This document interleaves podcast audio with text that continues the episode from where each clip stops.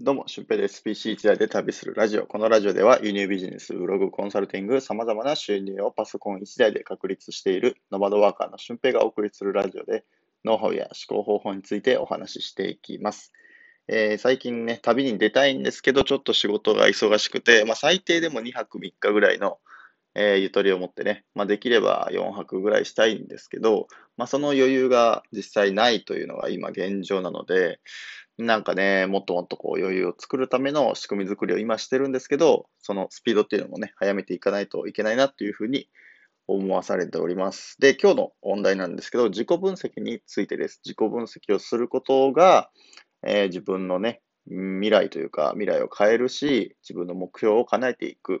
っていうことにつながってきますので、今回はそこについてお話をしたいと思います。で、その前に少しお知らせです。7月の17日の土曜日、インスタのセミナーをね、行います。インスタ集客セミナーで夜の20時から、やります。で、参加料が1000円なので、そのフォームは、このラジオの概要欄、この放送の概要欄に貼っております。で、その次の週の24日、の土曜日ですね、こちらは輸入ビジネスのオンラインセミナーをこれも夜の8時からやらせていただきます。これは参加無料なんですけど、メールマガジンからその参加の URL というかね、希望のフォームがありますので、7月の20日までに、メールマガジン登録しておいてください。メルマガは登録無料です。で、最後の週ですね、26日の月曜日から8月の1日の日曜日までですね、これまでに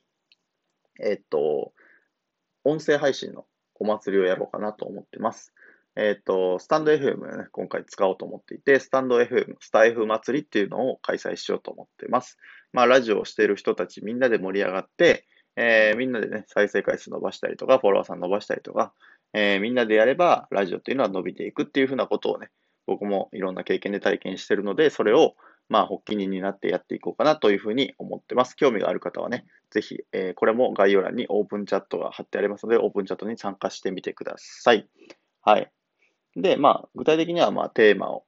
バトンリレーで話してみたりとか、やりたいと思いますので、ぜひ、よろしくお願いします。はい。で、本題に入りたいと思います。本題はね、今日は自己分析についてお話ししたいと思ってます。例えばですね、ダイエットをするときに、明らかに見た目がね、太ってる人っていうのがいるじゃないですか。で、その人に、君おっきいねとかね、言っちゃうと、イラってする人いるですよね、たまにね。うん。で、そういう人たちっていうのは自分が太ってることを認めたくないというか、コンプレックスと感じてるけど、自分は太ってるっていう人だと思うんですよ。うん。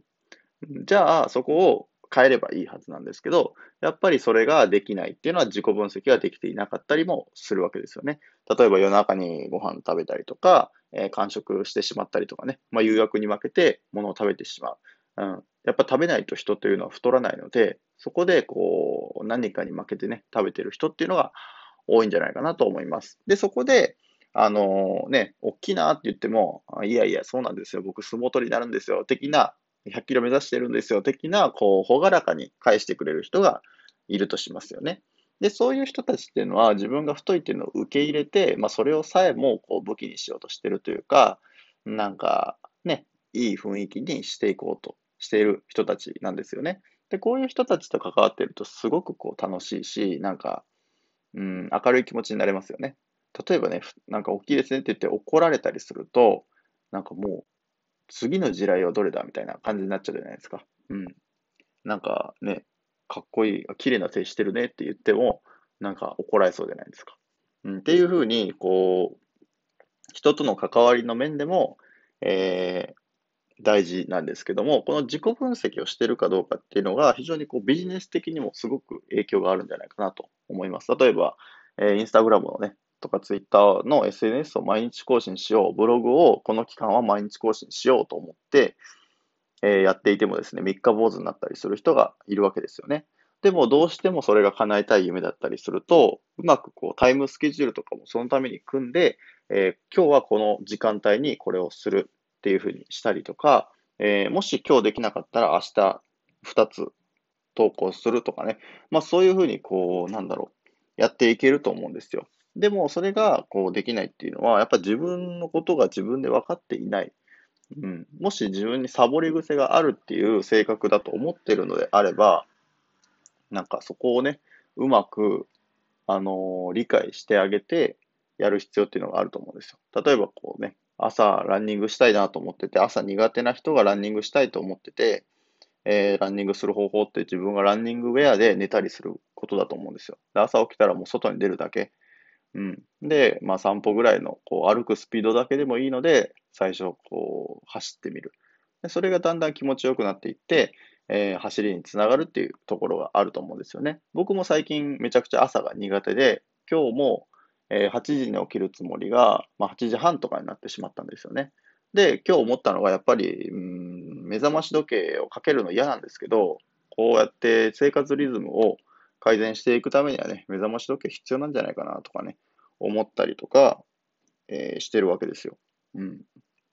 で、やっぱ朝起きて運動とかしたりとか散歩したりすると僕は気持ちいいんで、そこでね、一日の流れというか、一日のやる気っていうのを作っていったりもしてるので、それを作るためにはやっぱ朝起きないといけないってなったら夜早く寝る。夜早く寝るためには一日の作業をここまでにちゃんと終わらすとかね、そういう風になってくるわけですよね。ってなったら自分の自己分析がどんどんできてきて、この作業にこの時間かかるとかね、あと自分はこういう時に多分メンタルが落ちるから、その時はこの人に助けてもらおうとか、自分でなんかメンタルが上がるようなことをやってみようとかね、っていう風になってくるわけなんですよ。で、こういうような自己分析が自分でできていないと、絶対どこかでこうぶつかったりするわけなんですよね。で、そういう人たちはやっぱ誰かにサポートしてもらって、やるのがいいと思います。やっぱ輸入ビジネスをこう見ていてもですね、僕のコンサル生の方でも、まあ先月ぐらいはちょっとトラブルはあったんですけど、なんかね、全然自分が行動していないのに、その行動を僕のせいにしてきたりとか、っていうことをしてくる人とかもね、実際中にはいるんですけど、その頑張る人っていうのは僕はね、絶対見放したりはしません。完全にこう、来るものを拒まず、去るものを追わずスタイルで僕はやってるので、本当に本気で頑張ってね、やろうって思ってる人に対しては、もう即レスで返すし、毎日連絡取るしっていうふうなことをね、やっています。でも逆になんかその他人任せ、僕がなんかヒントを教えてくれるんじゃないかなっていうふうな感じで、やってる人っていうのは、実際その人が行動してなかったら僕は助ける気にもそこまでなりませんし、もうちょっとね、頑張ってよっていう話なんですよね。っていうふうな感じでですね、自己分析ができている人とできていない人でかなり大きな差が生まれてくると思います。これはもう収入に直結してくることだと思いますので、大人になってからの自己管理っていうのはね、ぜひ意識してみてください。もう会社員の人が副業を始めるっていうのは普通になってきた時代の中で、自己管理ができていないと、その副業の収入を伸ばせるか伸ばせないかっていうところも大きく関わってくると思いますので、ぜひこの自己分析っていうのをしてみてください。まあ自己分析というか自分発見というか、まあそういうふうなことをね、もしこう希望されている方は、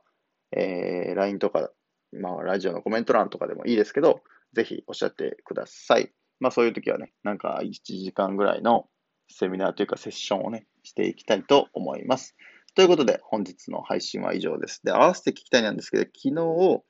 自分の個人のね、スキルを、売り込む方法というか、個人のスキルで仕事をする方法についてお話ししている回がありますので、そちらを聞いてみてください。ということで、本日の配信は以上です。今日もめちゃくちゃいい日になると思いますので、めちゃくちゃ楽しいことをめちゃくちゃやっていきましょう。ほなまた。